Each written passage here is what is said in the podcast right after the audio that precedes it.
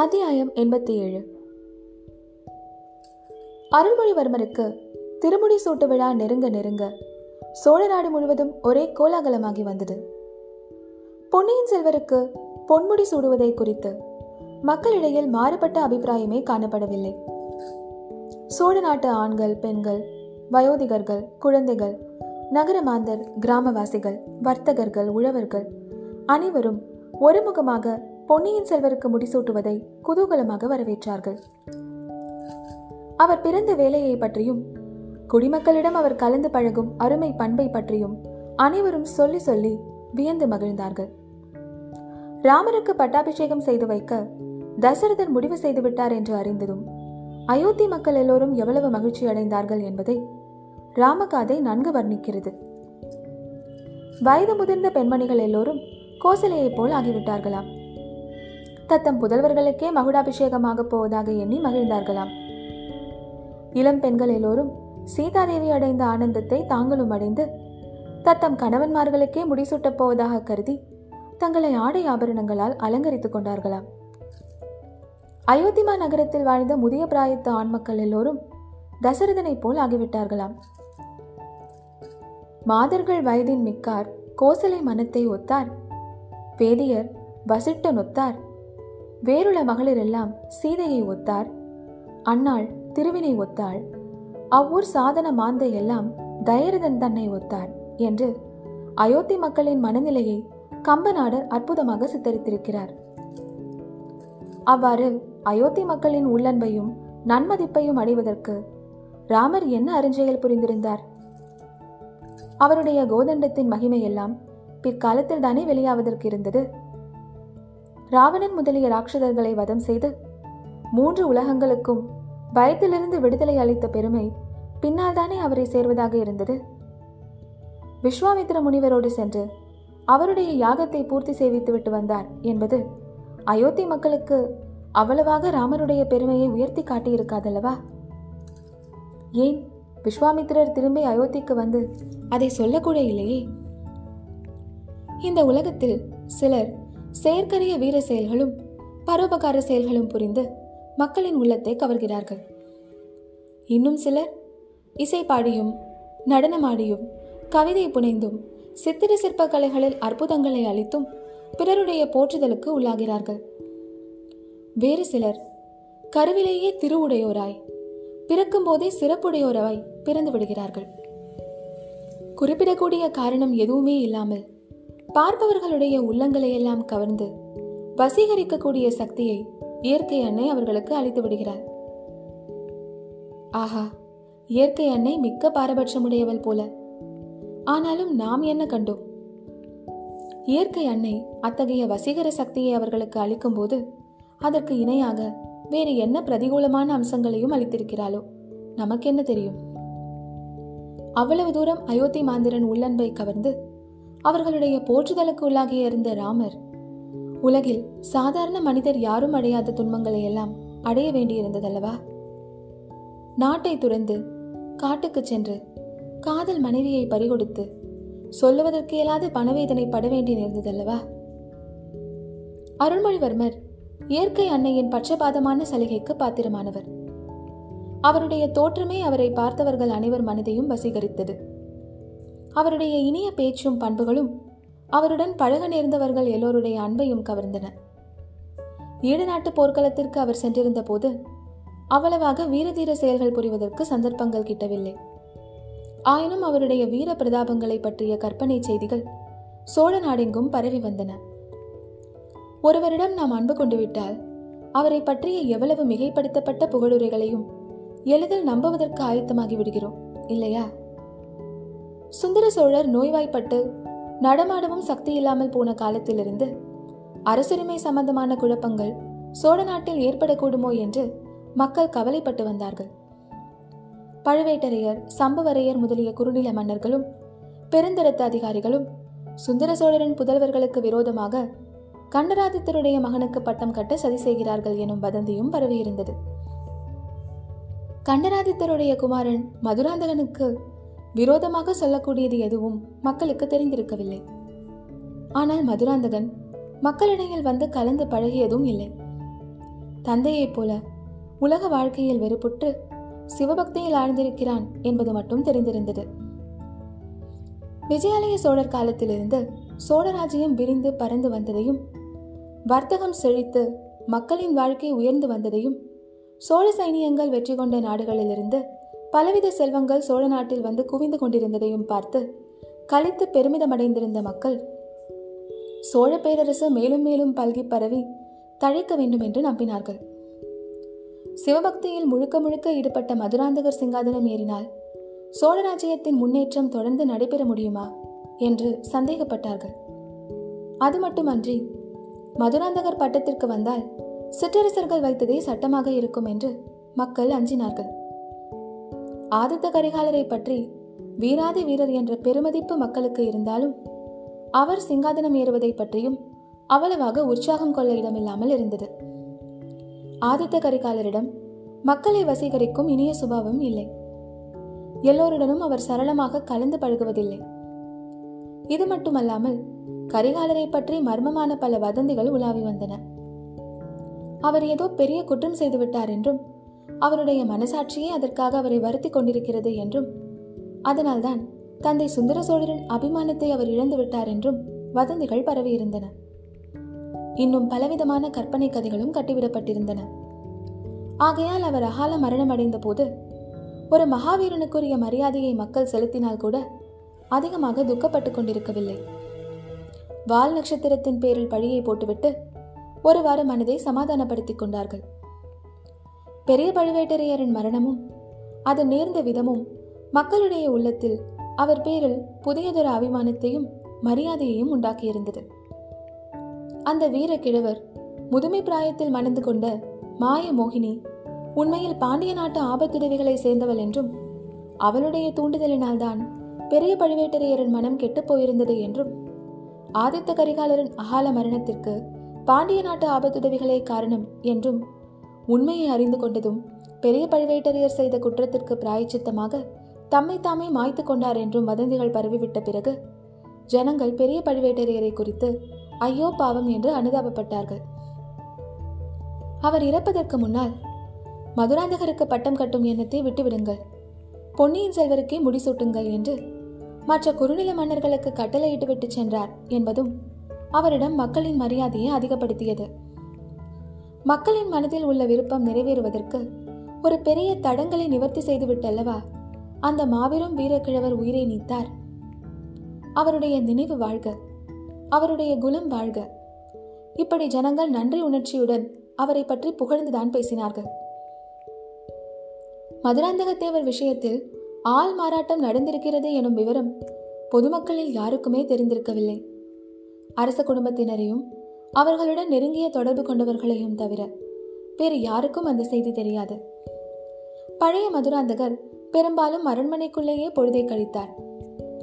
மிக அபூர்வமாகவே வெளிப்புறப்பட்டார். அந்த சந்தர்ப்பங்களில் கூட அவர் பொதுமக்களுடன் கலந்து பழகியதில்லை. அவருக்கு முடிசூட்டு பேச்சு நடந்து கொண்டிருந்த போது மூடு பல்லக்கில் வைத்து அவரை அழைத்துக் கொண்டு போவது வழக்கமாக இருந்தது. அவருடைய அங்க அடையாளங்களை கூர்ந்து கவனிக்க பொது ஜனங்களுக்கு சந்தர்ப்பம் ஏற்படவில்லை.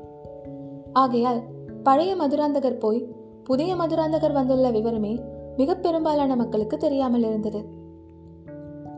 ஆதலின் திருவையாற்றில் நடந்த திருவாதிரை திருவிழாவில் புதிய மதுராந்தகரை பார்த்தவர்கள் யாரும் ஆள் வேற்றுமை எதுவும் இருப்பதாக அறியவில்லை. அவர் மனைவி பூங்குழலி மட்டும் சிலருடைய கவனத்தை கவர்ந்தாள்.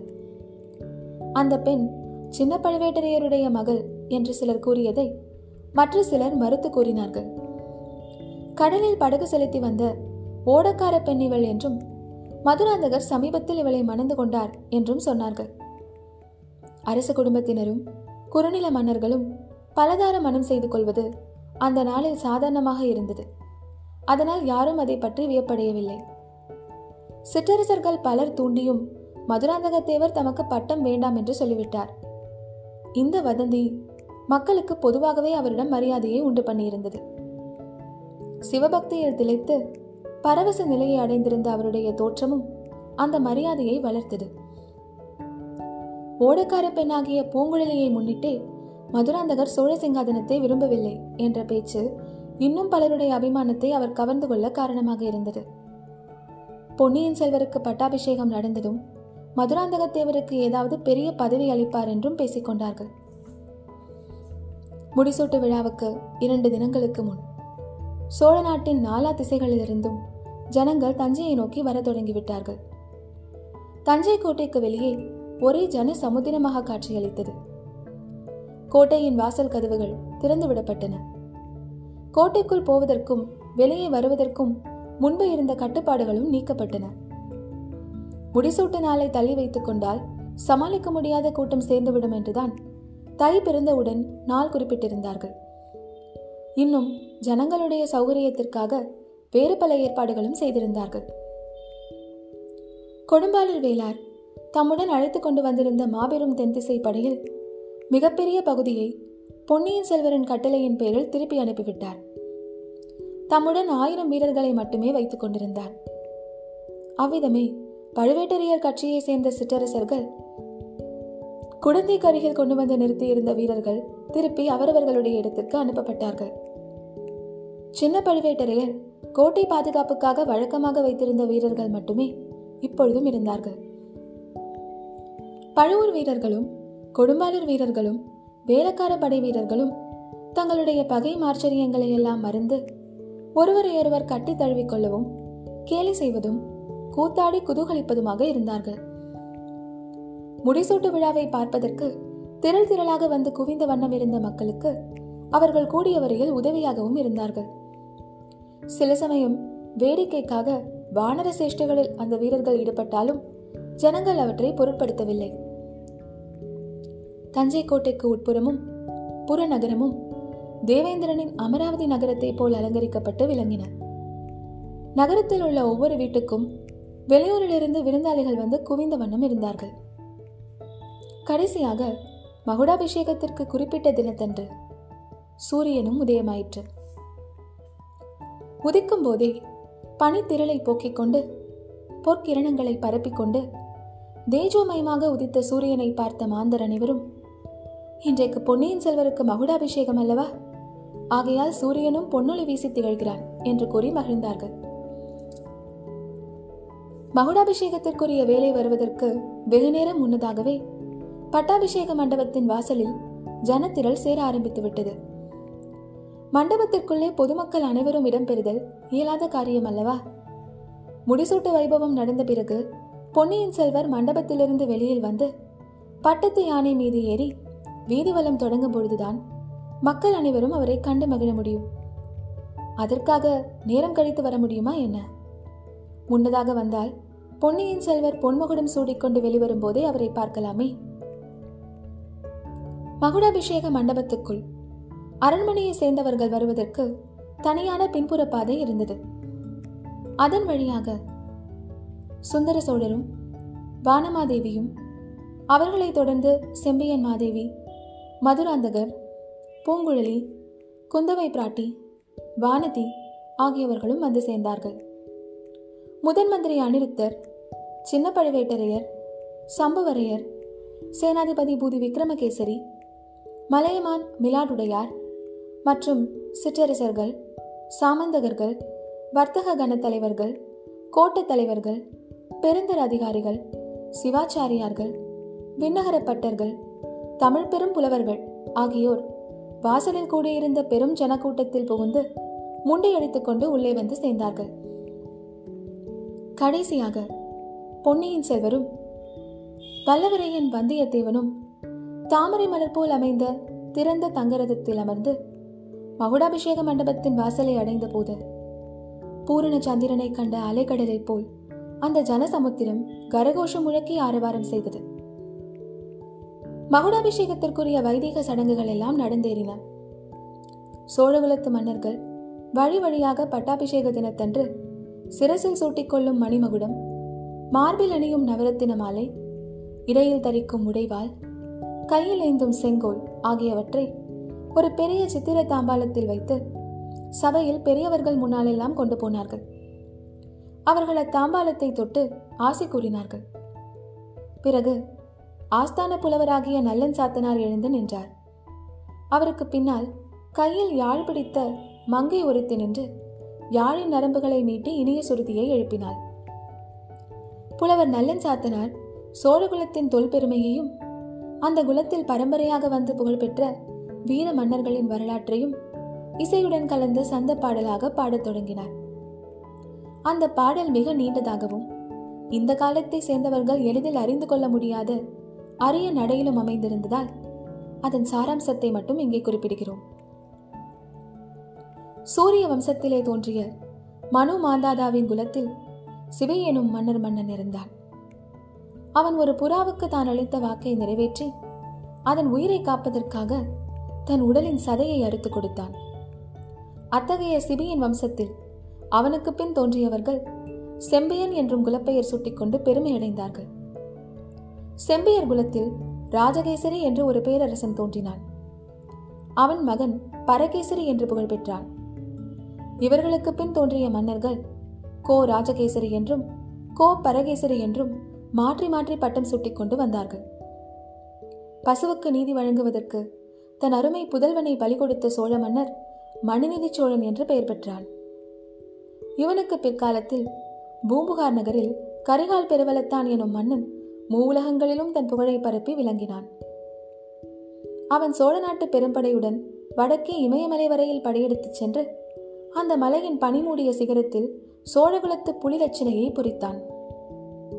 இவன் வழியில் நலங்கிள்ளி நெடுங்கிள்ளி குலமுற்றத்து துஞ்சிய கிள்ளிவளவன் சிவபெருமானுடைய பரம பக்தனாகிய கோப்பெருஞ்சோழன் ஆகியவர்கள் இப்புராதன குலத்திற்கு பேரும் புகழும் அளித்து சிவபதத்தை அடைந்தார்கள்.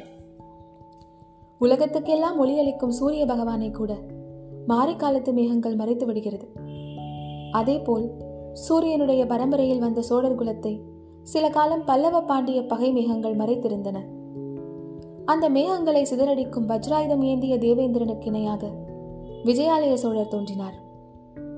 அந்த சோழர்குல புலியை கண்டதும் பெரும் பிடுகு முத்தரையன் எனும் எலி பீதி கொண்டு மாண்டு மறைந்தது. பிறகு அந்த மகாவீரர் தஞ்சை நகரை கைப்பற்றி துர்கா பரமேஸ்வரிக்கு கோவில் எடுப்பித்தார். பல்லவர்களும் பாண்டியர்களும் மற்றும் பல அரசர்களும் விஜயாலய சோழரின் நட்பை கோரி அனுப்பிய தூதுவர்கள் சதா காலமும் அந்த மன்னரின் அரண்மனை முற்றத்தில் காத்திருந்தார்கள். அப்படி உதவி கோரி வந்த அரசர்களுக்கு அபயம் அளித்து உதவி செய்யும் பொருட்டு விஜயாலய சோழர் பற்பல போர்க்களங்களுக்கு சென்று போர் புரிந்து தமது திருமேனியில் தொன்னூற்றி ஆறு விழுப்புண்களை பெற்றார். விஜயாலய சோழரின் திருக்குமாரர் ஆதித்த சோழர் மாற்றார்களுடைய சேனா மேகங்களை சிதறி ஓடச் செய்யும் மற்றொரு கதிரவனாகவே விளங்கினார். திருப்புறம்பயம் போர்க்களத்தில் பல்லவன் அபராஜிதன் பாண்டியனால் முறியடிக்கப்படும் தருவாயில் இருந்தபோது ஆதித்த சோழர் முயல் கூட்டத்தில் புலி புகுவதைப் போல் புகுந்து பாண்டிய சைனியத்தை சின்னாபின்னம் செய்தார். பிறகு தாம் செய்த உதவியை மதிக்காமல் சிநேக துரோகம் செய்த பல்லவனுக்கு புத்தி புகட்டும் பொருட்டு தொண்டை நாட்டுக்கு படையெடுத்துச் சென்று அபராஜிதனை அவன் இருந்த யானை மேல் பாய்ந்து வீர சொர்க்கத்திற்கு அனுப்பினார். தமது முன்னோனாகிய கோச்செங்கனானை பின்பற்றி காவிரி நதி உற்பத்தியாகும் சைய பர்வதத்திலிருந்து பூம்புகா நகரம் வரையில் எண்பத்தி இரண்டு சிவாலயங்களை எடுப்பித்தார். ஆதித்த சோழரின் புதல்வராகிய பராந்தக சோழர் பிறக்கும்போதே தம்முடைய இரு தோள்களிலும் வீரலட்சுமியையும் விஜயலட்சுமியையும் சுமந்து கொண்டு பிறந்தார். வெள்ளூரில் பாண்டியனை புறம் கண்ட அந்த மன்னர் மதுரையும் ஈழமும் கொண்டதுடன் சேரநாட்டு வேழப்படைக்கு ஒரு சிங்கமாக விளங்கினார். வடக்கே துங்கபத்திரை நதிக்கு அப்பால் இருந்த சலுக்கர்களும் வேங்கி மண்டலத்தாரும் பராந்தக சோழருடைய பெயரை கேட்டு சிம்ம சொப்பனம் கண்டவர்களைப் போல் நடுநடுங்கினார்கள். அவருடைய புகழை கேட்டு பொறுக்காமல் பொறாமை கொண்ட இரட்டை மண்டலத்து கண்ணரதேவன் ஏழு சமுத்திரம் சேர்ந்ததைப் போன்ற மாபெரும் படையை திரட்டிக்கொண்டு பராந்தக சக்கரவர்த்தியை போரில் புறம் காண வந்தான். பராந்தகரின் மூத்த புதல்வராகிய ராஜாதித்த தேவர் குருக்ஷேத்திரத்தை ஒத்திருந்த தக்கோல போர்க்களத்தில் கண்ணர தேவனையும் அவனுடைய மாபெரும் கடல் போன்ற சேனையையும் முறியடித்து சின்னாபின்னம் செய்த பிறகு யானை மேல் தொஞ்சி வீர சொர்க்கத்தை எய்தினார் பராந்தக சோழர் தில்லை சிதம்பரத்து நடராஜ பெருமான் ஆலயத்தில் பொன் மண்டபம் கட்டிய பிறகு அந்த பெருமானுடைய இணையடிகளை அடைந்தார். அவருடைய புதல்வர் சிவஞான கண்டராதித்த தேவர் சிவாலய பணிகள் செய்வதில் ஈடுபட்டிருந்து சிவபதத்தை அடைந்தார். அவருடைய காலத்தில் தொண்டை மண்டலத்தை பகைவர்களுடைய ஆதிக்கத்திலிருந்து விடுதலை செய்து சீட்புலி நாடு வரையில் புலிக்கொடியை நிலைநாட்டியவரான அரிஞ்சியத்தேவரும் தமது தமையனை பிரிந்து அதிக காலம் இருக்க மனமில்லாமல் விண்ணுலகம் எய்தினார். அவருடைய திருப்புதல்வர் சுந்தர சோழ சக்கரவர்த்தி பிறகு சோழ சிங்காதனம் ஏறினார். தான் ஒளிந்திருந்த பொந்திலிருந்து வெளியே தலைகாட்டிய பாண்டிய நரியின் மீது பாய்ந்து அதை மீண்டும் பொந்துக்குள் ஒளிந்து கொள்ளும்படி செய்தார். சுந்தர சோழ சக்கரவர்த்தியின் வெண்கொற்ற குடை நிழலில் மூன்று உலகமும் சிறிதும் கவலை இல்லாமல் நிர்பயமாக வாழ்ந்து வருகின்றன. இப்படி ஆயிரம் ஆயிரம் ஆண்டுகளாக வீர புகழ் பெற்று விளங்கும் குலத்தில் வந்த பொன்னியின் செல்வரை எம்மொழிகளால் யாம் போற்ற முடியும்? அவருடைய புகழை சொல்வதற்கு கலைமகளே பிறந்து வந்தால் ஒருவேளை சாத்தியமாகக்கூடும் எம்மை போன்ற மிக சாதாரண புலவர்களால் இயம்பத்தரமன்று இவ்விதம் நல்லன் சாத்தனார் சோழகுலப் பெருமையை பாடி முடித்தார். அவருக்கு பிறகு வடமொழி புலவர்கள் புத்த பிக்ஷுக்கள் சிவாச்சாரியார்கள் வைஷ்ணவ ஆச்சாரியார்கள் வாழ்த்து கூறுவதற்கு காத்திருந்தார்கள். இவர்களை எப்படி சுருக்கமாக முடிக்க செய்வது என்பது பட்டாபிஷேக முகூர்த்தம் வைத்திருப்பவர்களுக்கு பெரும் கவலையாக போய்விட்டது. அப்படி கவலைப்பட்டவர்களில் சின்ன பழுவேட்டரையரும் ஒருவர். அவர் தமது கரத்தினால் சோழர் குலத்து புராதான கிரீடத்தை எடுத்து பொன்னியின் செல்வரின் சிரசில் சூடுவதற்கு தயாராக இருந்தார். புலவர்களையும் பண்டிதர்களையும் எப்படி விரைவில் பாடி முடிக்க செய்வது என்று எண்ணி சுற்றுமுற்றும் பார்த்த சின்ன பழுவேட்டரையரன் அருகில் புதிய ஆள் ஒருவன் திடுதிப்பென்று வந்தான். தெருவீதியில் மொய்த்து நின்று கொண்டிருந்த அவ்வளவு ஜன கூட்டத்தையும் தாண்டி அவன் எப்படி ஆஸ்தான மண்டபத்துக்குள் வந்தான் என்பது பலருக்கும் வியப்பளித்தது. ஆனால் வந்தியத்தேவனுக்கு மட்டும் அது வியப்பளிக்கவில்லை. மாறுவேடம் பூண்டிருந்தவன் ஆழ்வார்க்கடியான் தான் என்பதை அறிந்திருந்த வந்தியத்தேவன் பொன்னியின் செல்வரை நோக்கினான். அவரும் அந்த சமிகையை தெரிந்து கொண்டவராக தோன்றினார். சின்ன பழுவேட்டரையரின் காதில் ஆழ்வார்க்கடியான் என்ன ரகசிய செய்தி சொன்னானோ? உடனே அவருடைய முகத்தில் பெரும் கவலையும் கலக்கமும் குடிகொண்டன. ஒரு கணம் தயங்கி நின்றுவிட்டு அவனை அழைத்துக்கொண்டு அந்த சபா மண்டபத்தில் அதிகம் கூட்டம் இல்லாத ஒரு பக்கத்திற்கு சென்றார். இதை கவனித்தார் பொன்னியின் செல்வர். நல்லன் சாத்தனார் சோழர் பெருமை கூறி வந்த பொழுதெல்லாம் கைகூப்பி நின்று வணக்கத்துடன் கேட்டுக்கொண்டு வந்தவர். இப்போது அந்த புலவரை நோக்கி